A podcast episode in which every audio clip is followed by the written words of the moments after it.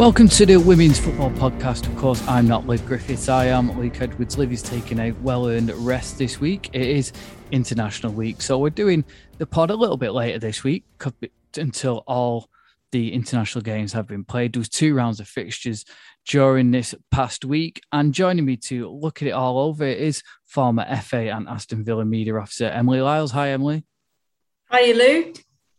And also, we have a brand new voice on the podcast. It is blogger and journalist Alex Pereira. Hi, Alex. Hi, Luke. So later on, we'll round up the National League results that took place. There's only a few that took place over the weekend, and also look ahead to the upcoming WSL and Championship fixtures this weekend. But first, it was a full house for the home nations in this week's international fixtures as England, Wales, Northern Ireland, Scotland won both games in their bid to qualify for the next World Cup in Australia and New Zealand in 2023. England scored 18 goals across the two games, beating North Macedonia at Southampton and winning away in Luxembourg. Before we hear what the girls think, our very own Andrew Rayburn attended a press conference with captain for the night, Leah Williamson, and New England manager Sarina Wiegman after that game at Southampton. Did we see a Sarina Wiegman team today? How close was that England performance to the sort of football that you want to see on a regular basis? Well, that's very hard to say. I think you saw intentions we would like to do, but it's also it's not totally new. We just add some things to it, um, and I think the players have so, so, much, so much luggage already because of their experience, and we had some young players in, so maybe that some things they need to get adjusted to. Um, but I don't know. I don't know. Um, I hope we we will improve and improve. Then we need some some opponents that are uh, from a higher standard than we had tonight. So now we're really attacking and getting in the final third all the time. Um, and we'll we'll have that Tuesday again. Um, and hopefully, uh, pretty soon we get some other opponents too, and then we can continue building uh, and adding things to our game. I mean, with the attacking players available to you, it's going to be a very exciting time to come and watch England, isn't it? We have good attackers, but I think we have good midfielders too, and we also have good defenders. So it's good to watch them too, I think. And a very quick one for Leah. Um, there's a lot that comes with, with being England captain, obviously leading the team out, etc., etc. And although you always give everything in every game you play, did having the armband sort of perhaps make you stand a little bit taller in the game today? Um, I don't think I changed anything about myself. I don't think I was any different, but I do think that there's certain times when, um, and luckily for us, we didn't face too many difficult times today. But obviously, when you do have an armband on, there's certain times where you need to stand up and, and stand for your teammates or, or be somebody to, to look to. Um, like I said, I don't really think that happened today, but I think yeah, you have to be prepared for that when you when you walk out. So it was an 8 0 win and a 10 0 win for England. In total, England had 85 shots on goal across the two games, with 37 of those on target. That's pretty, pretty amazing, isn't it? It included a special goal as well for Rachel Daly, who played on despite the death of her father over the past week. And you could see how much it meant to her as well as her teammates as well. Emily, it's a bit difficult to gauge how good this performance really was against teams are expected to beat really for England, isn't it? But what are your thoughts? Yeah, I agree, Luke. It is challenging. Um, I think with these kind of games is although we're all, you know, we all want the home nations to do well and, and certainly want England to do well. I think it's actually quite hard to enjoy those games because they are so one-sided and it's not just the the scoreline um, tonight, for example. It's actually just the kind of manner of it as well. You know, from the off, it was just corner after corner, attack after attack and it's you know it's almost like a game of attack versus defense isn't it? But unfortunately not too much um you know evidence of defending. And it was like yeah, a training session wasn't it watching it? A hundred percent. And you're right it's really hard to gauge where the team are. At the same time you can only beat what's in front of you and i'm very supportive of that. And obviously you know, there's some real positives to has come out the last two games. I think Leah Williamson, captain the team, is a really big big moment for her and really significant. And, you know, I'm sure this is another discussion point separately, really, but it makes you wonder whether the thinking is long term, she may step into that captaincy role um, once Steph Houghton retires or, or is no longer involved with England. And, you know that there are positives and as you say the rachel daly moment was very very special because that's a huge huge thing to to be able to do and our thoughts go to her but yeah overall just really difficult to assess really where england are yeah, there was a big thing, wasn't it, Emily, about Steph Houghton pulling out the squad injured. But in terms of these two games, like you say, it's been good in a way to look at life without Steph Houghton because inevitably she will probably retire in the next couple of years, won't she? hundred percent. And I think we all forget sometimes, or I know I certainly do, how long she's been around, you know, been around the WSL, been around the top, top end of, of English football. And yeah, I, I think it can't hurt because it's not just from a playing capacity, because as we saw, you know, uh, England can can beat this opposition with a B. I'm not saying the teams were B teams, but you know, with you know, without their key personnel, without a shadow of a doubt. But yeah, I think you know, her not being around, Leah stepping in, other players having an opportunity is really, really important. And Alex, in the men's game, the, the smaller countries are slowly getting better. That gap is slow, uh, slowly closing, isn't it? But in the women's game, there's a massive chasm at the minute. Yeah, definitely. It also happens um, in cricket as well. Like the men's teams, like the top four teams, England, Australia, New Zealand, India, and then you've got like Pakistan, Sri Lanka coming up. But in the women's side, it's sort of similar to the women's football game where you've got your set, like your good teams, and then you've got teams who perhaps aren't as good. And they just, I don't know whether it's a lack of funding or more money's being pumped in to the men's game. But I mean, Luxembourg, like Emily said, they're not the most challenging opponent. And I don't think it kind of helps when your own players are scoring own goals for the opposition. It's not it's not helping you develop. But maybe this might be one of those learning curves where you know, okay, we've we've lost 10-0, we've lost to the better team. How are we going to come back from this? Yeah, it was nice to see an enthusiastic crowd though in Luxembourg. There was lots of women and children in the crowd as well, even though they knew the team was on a hide into nothing. And that's a positive thing because we know that the men's team in Luxembourg is slowly improving, and you might think as a fan, well, I'm not going to watch the women's team; they're getting stuffed every week. But they stuck loyal with the men's team; we're getting better, and I'm, I'm guessing they'll be hoping for the same thing for the women's team, and, and I'm sure the women will appreciate the support despite them losing 10 0 tonight at home.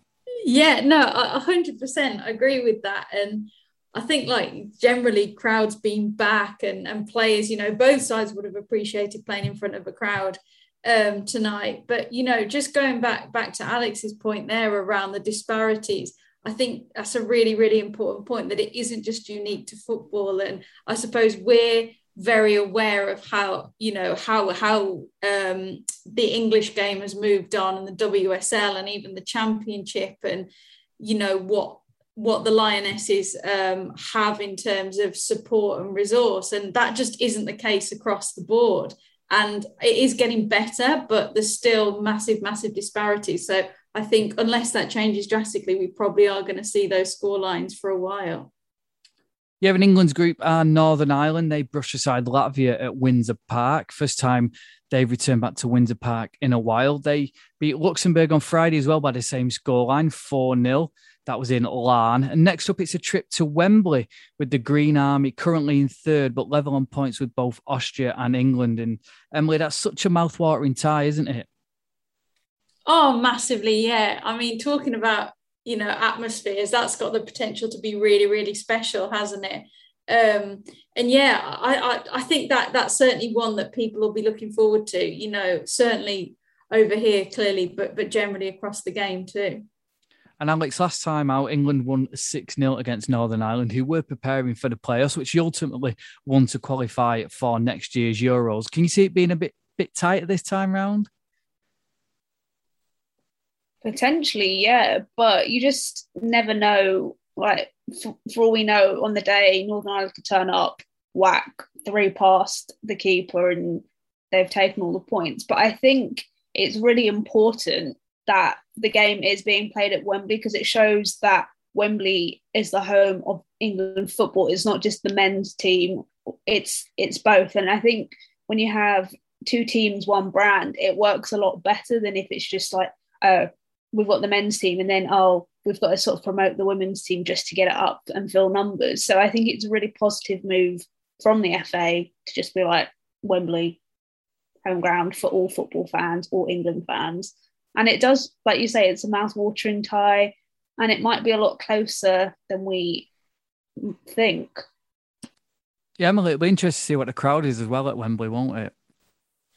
Yeah, it certainly will do. I mean, I think um yeah, well, the last time the two played was at St George's Park, wasn't it? In a bit of a kind of behind closed doors on the main pitch there. Um, so yeah, it'll be a totally different different atmosphere. Obviously, the Lionesses have done really, really well with attendances when they have had games at Wembley. Um, and yeah, with that, you know, kind of derby element, who knows? You know, hopefully you, you see the same, you know, people follow suit and, and do the same and show their support. Scotland also had a new manager, Pedro Martinez Losa, and they started the week with a hard fought victory over Hungary on Friday, thanks to Erin Cuthbert, who followed up after a penalty had been saved, and a Manchester United striker, Martha Thomas, added a second. They followed that with an emphatic 7 1 win over the Faroe Islands on Tuesday evening to give them a boost in qualifying for back to back World Cups.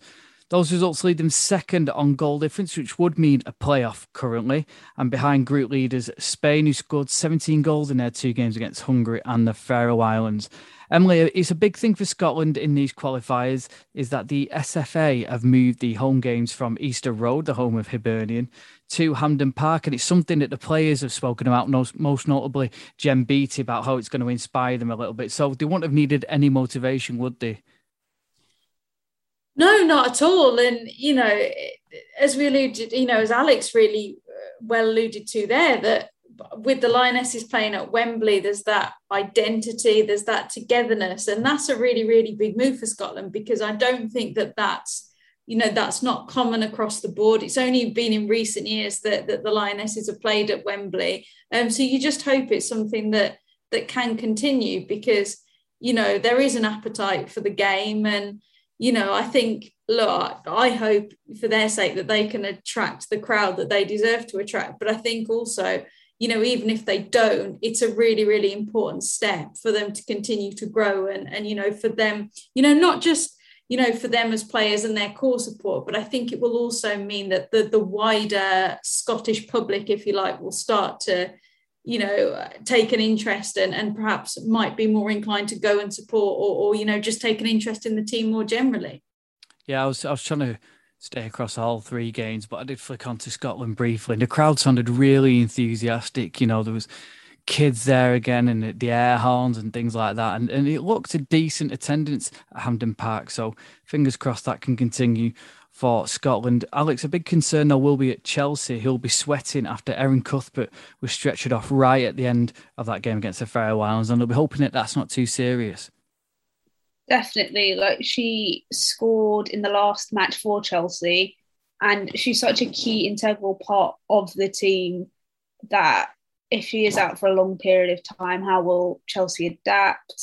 But hopefully, like you say, it's not too serious. Maybe they stretched her off the precaution like we won't really know until we get the feedback or whatever it is that it is. But yeah it'll be such a shame if she's out for a sustained period of time she looks to be coming into form and just it always seems to happen that when you tend to get into form that's when injury strikes yeah, and finally, Liv will be happy as Wales also made it two wins out of two as Gemma Grainger's side followed up Friday's 6 0 win over Kazakhstan with a 1 0 win in Estonia. Tash Harding's early goals enough to secure the three points, despite Wales missing a host of chances throughout. But Wales do top their group ahead of the French. Do you find that a bit surprising, Emily? Yeah, I do actually. And, you know, I'm really, really pleased for Gemma Granger because it's not easy going into that sort of senior managerial uh, coaching role but she's she's adapted really well you see the noises coming out of the wales camp the players seem to have bought into what she's trying to do and, and seem to just generally like her methods and, and get on well with her, which is an absolutely massive thing. Because um, although she's got bags of experience, she's still a relatively young coach, you know, kind of age wise and stuff like that. But yeah, she's done really, really well. And like you say, yes, they had a whole host of chances, but they've got the job done, haven't they? Ultimately, and you know where they where they're sitting at the moment is is very impressive. Yeah, Republic of Ireland had their game in Georgia called off and they did win a friendly against Australia. So they've yet to kick off their World Cup qualifying campaign. But what's interesting is a lot of the big teams, as we mentioned, Spain, England, Norway, Denmark. They all had big wins, two wins, and they all scored lots and lots of goals. And there was an interesting tweet as well, saw from the journalist Rodney Cyrus. He said, After tonight's results in the women's World Cup qualifying games, that two year World Cup cycle can't arrive soon enough. If the opposition are to improve, then they need more games at this level, not less.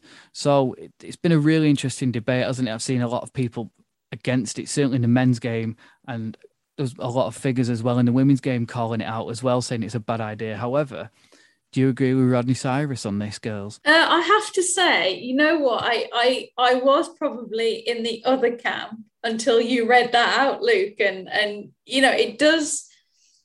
It is a really really important argument, and it does make you think. And if anything, these score lines that we've seen over the last few days support that argument, don't they, completely? That these teams are not going to get better if they're not tested regularly, if they're not exposed to the bigger environments, playing against with, but also against better players. So yeah, perhaps, you know what, perhaps there is a strong argument there. And, you know, maybe that's some of the thinking behind the consideration. And, you know, I, am not quite sure how far down the line the thinking is at the moment, but maybe, you know, maybe that is kind of the crux of the argument. Yeah, I, I agree with what Emily said. I, but I can also see it from both sides. Like, on the one hand, like Emily said, how are you going to improve internationally if you're not playing teams and you're not playing teams of the same quality?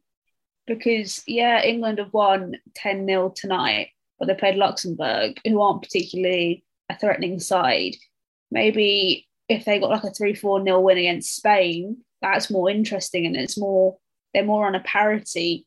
But I can see it on the other side where if you have too many international games, um, injuries, fatigue, burnout could all come into play. So that when they return back to their clubs, are they performing at the best level?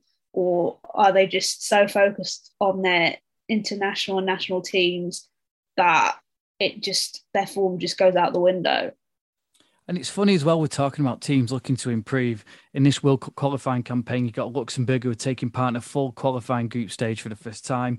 Cyprus are also making their women's World Cup debut. So you've got to remember a lot of these international teams, we look at them in the men's game, as we say, they're improving. But in the women's game, they're quite new, aren't they? Yeah, they are. And I think it's also, you know, there's a lot that goes with international football that you need. So, yes, there's obviously com- coming up against quality teams, quality players, good tacticians with the managers and coaches. But actually, you know, there's the whole going away, the camp environment, the structure has to be there as well.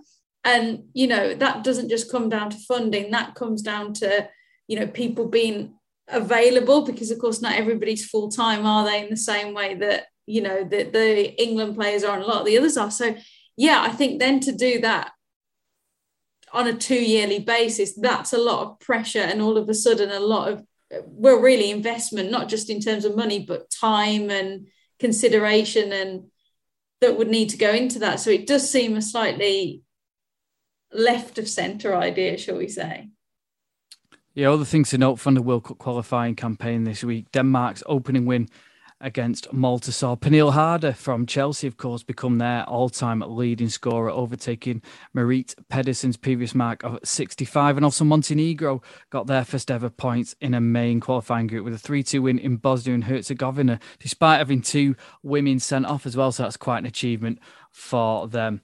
We're going to move on and look briefly at the National League fixtures that took place. There was only a few that took place over the weekend in the Southern Premier Division, especially in the league leaders Ipswich Town. They continued their fine form with an 11 1 win over Keynsham Town. So they've won six out of six with 18 points and a goal difference of 24. Looking ahead to the this coming weekend, there's some mouthwatering fixtures in the WSL. And there's only one place to start, really, and that's on Sunday afternoon, the early kickoff between Man United and Chelsea. So it'll be really interesting to see if Lauren James starts and plays for Chelsea, playing against her former team. Um, Chelsea, they look to be getting back to their best. They had a slow start against Arsenal, 3 2. One goal could have been offside potentially, but I won't dwell on that. But Chelsea, they they won the league back to back, made it to the Champions League final, won the FA Cup, Like, there's just so many superlatives you can say about Emma Hayes that when Chelsea were looking for a manager before they hired Frank Lampard, I actually thought she should get a men's job because she's won so much. She's so experienced. And even when Lampard was going through that tough period before he was sacked, it would have probably been a good idea for him to talk to Emma Hayes. I don't know if he did or he didn't. I'm not privy to that information, but if he had, it'd be maybe helpful to him because she's been in those situations before. She can kind of guide him in a way that might help him get the best out of the players. But Chelsea, Chelsea are one of those teams that, you know, with the right investment and having Kings Meadow as their home ground and getting fans in and having an owner that's actually supportive of both teams really helps, I think. That's an interesting point. Oh, to be a flying a wall at Cobham, but do you think it's a pride thing on Lampard's part that maybe he didn't speak to him? We don't like I say we don't know, but the likelihood is he probably didn't, wasn't it?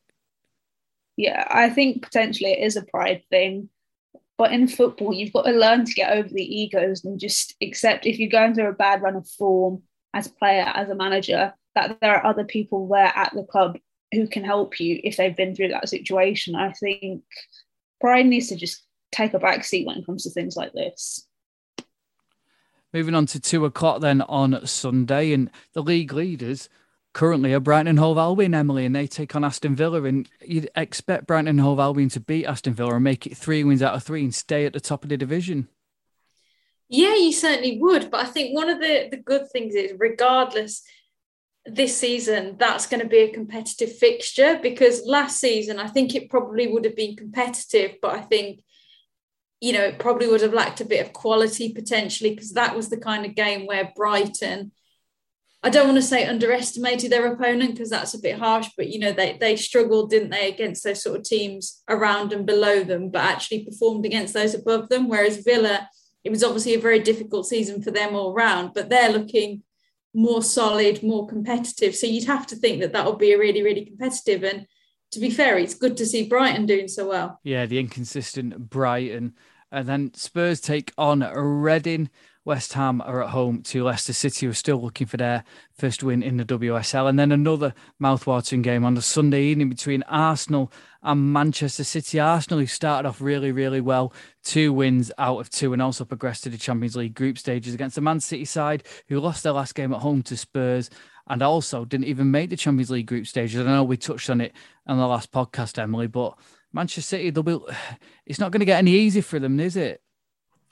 No, it's not. And I know they've got a, a, pretty debilitating and crippling injury list at the moment as well. And then to have to go to Arsenal um, makes it really challenging. But I really like the idea of that 6:45 kickoff as well. I think that that's a really good time to have a game. It's great that the women's game's in a position now where you do see these staggered kickoffs. You know, essentially mirroring the men's game in that respect, and people, you know, can be um, can can watch multiple games and, and can I guess sort of pick which game they watch, which is which is amazing. But yeah, that's that's quite a mouth-watering contest, isn't it? And I think probably hard to call them for the first time in a while. I'd imagine Arsenal will be the favourites in you know in some quarters, and some people, you know, if they're having a little flutter, shall we say, might might go for the home side there. I mean, although Man City are sort of on a poor run of form, and they have got injuries, you can never count them out because they've still got the quality. But like Emily said, having those staggered timings, and I think having that partnership with Sky to be able to show more games. So you've now got it on BT, Sky, and the BBC. You're opening up to a whole range of people, a new audience that is only going to help grow the women's game and gain more fans and increase revenue and all that. Not political stuff, but all that fun stuff. And I think I would, I tend to go against the run of form. So I'd probably say Man City might just edge it, even though they've got a list of injuries. Yeah, and again, this is a big test, Emily, for Arsenal, isn't it? I mean, we talked about they struggled against the top four teams, I think, over the past two two or three seasons, but they, they kind of put that to bed when they beat Chelsea. So it's it's a big thing, isn't it? Now they'll, they'll be suddenly thinking, do you know what? We're not scared of Man City now They will, and you know they have. They certainly have every right to feel like that. The way it's gone for them, um, you know, thus far this season, I think the Chelsea win was was a massive result for them, and and probably a massive result for the league too. I know Chelsea recovered very very quickly as they tend to do. Um, but just generally, you know, that that was a big, big win for Arsenal, especially as you say, given their form against those top teams, you know, for the last couple of seasons, really. And I think if they get a positive result against City, um, I guess they will be wanting a win. But you know, I guess if they don't lose to City, all of a sudden they've had, you know, a very, very good start to the season. It all kicks off on the Saturday morning at 11.30 between Everton and Birmingham. Everton, you've had a, a really slow start to the season. They currently sit bottom, and Willie Kirk, he's got to win this one, I think, hasn't he? Yeah, I, I agree. I, Birmingham aren't the most challenging side, I would say. So you would think Everton have the quality to beat them. Not sure why it's not really clicked for Everton yet. They have got some class players, but I think you never know. They might have one of those days where everything just clicks into place, and then their horses courses, and they can just put that bad start to the season behind them. Looking at the championship, the leaders Sunderland they host Lewes. Close behind them is Sheffield United. They take on Watford, who've had a slow start to the season. Newly promoted Watford, of course, they came up for the National League last season as part of the restructuring despite there being only one relegation place, who's two teams promoted. Bristol City women kick it off at half 12. They host Durham, who are currently in fourth. A solid start to the season so far for Durham. Liverpool, they host Crystal Palace after a slow start, as we heard in the last episode, Emily, against Bristol City. Crystal Palace are actually above Liverpool at the minute. They've like Liverpool have one win, one draw, and one defeat. And then Charlton Athletic, they host Blackburn Rovers. And Blackburn, a surprise package at the minute. Gemma Donnelly's side up in third position. Charlton are down in ninth. In the National League, the Northern Premier Division, Derby take on Middlesbrough. Huddersfield take on Wolves. Hull City Ladies take on Burnley. Nottingham Forest take on the league leaders Fylde. That'll be a big game there. Stoke ladies take on Brighouse Town. And West Brom take on Loughborough Lightning. In the south, it's Hounslow against Portsmouth. Hounslow looking for their first win and indeed their first goal of the season. Keynsham take on Chichester and Chelsea. MK Dons take on Cardiff. Oxford United take on Bridgewater, Southampton take on London Bees. And Plymouth Argyle take on Gillingham. I'd advise you to get down and support certainly the National League if you can't get to a WSL or a championship fixture. And finally, one other story that caught my eye this week, girls, was there was a big announcement from the US Soccer Federation that the women and the men's team will be paid equally. I mean, that's a massive step, isn't it? When a team who are, or who are successful as the US women's national team are now being paid the same as the men.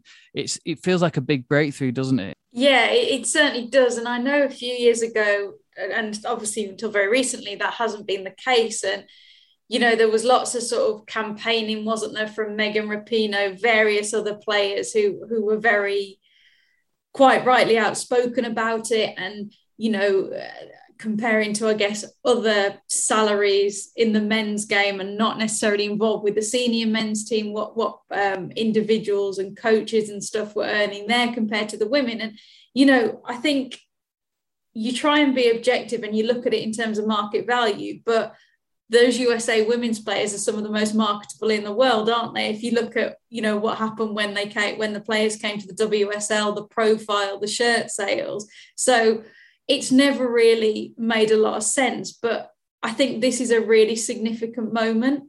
Um, and, you know, a lot of people would say it's long overdue, but better late than never. And, you know, I think it's a really, really positive step. Yeah. Um, I think just for a gender parity thing, it's so important. Like, we hear loads of women's sports trying like trying to get gender equality with pay and stuff like that and it's a really positive step from the US that the women, who are arguably more successful than the men's team, getting paid the same amount because we see a lot in women's sport as well that yes, they play professional sport, but they also work alongside that.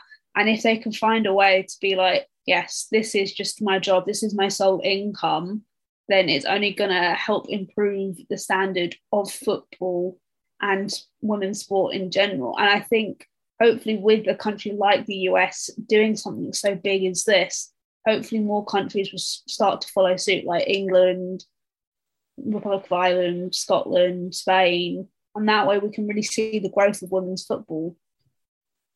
Is it do you think though the, the big thing about that is is like you say, I mean, in the US, women's soccer is huge, probably bigger than maybe Brazil is on a par with it, and, and now England's getting that way, and certainly a few of the Scandinavian countries. But in Brazil, in, in America, it's it's massive, isn't it? You hear about soccer moms all the time taking the the, the girls to um, soccer camps and stuff like that. So, is it a lot easier for them? Do you think in in the states to do something like this? I think it's just the way it's marketed, to be honest. Marketing is key for stuff like this. And if you market it in a way that's understandable and easy to retain, then you're more likely to get people wanting to get involved in football, whatever. And I think the US, they seem to have a lot more funds than most countries to be able to sort of push that growth in women's football. And hopefully, more countries will start to use the facilities and the resources that they have to help improve the women's game in their countries because obviously money is always going to be a contributing factor but if you can find a way around that but still market it in a good way then you're going to get a good product and more people interested and I know people can't see it, but you've got a nice star and stripe sort of cushion behind you as well, haven't you? So, I mean, yeah, I, I'm not even American, but it's just it's just a nice bedspread. So brilliant. Well, on that note, uh, uh, thank you, Alex, for coming on and a, a great debut. Thank you for having me. I've really enjoyed it. And also thank you as well, Emily. Solid as ever. Oh, pleasure. The pleasure is all mine, Luke. Brill. Don't forget to subscribe to us on all good podcasting platforms and give us a follow as well at TWFP1 on Twitter and the Women's Football Podcast on Instagram. Until then, we'll see you all very soon.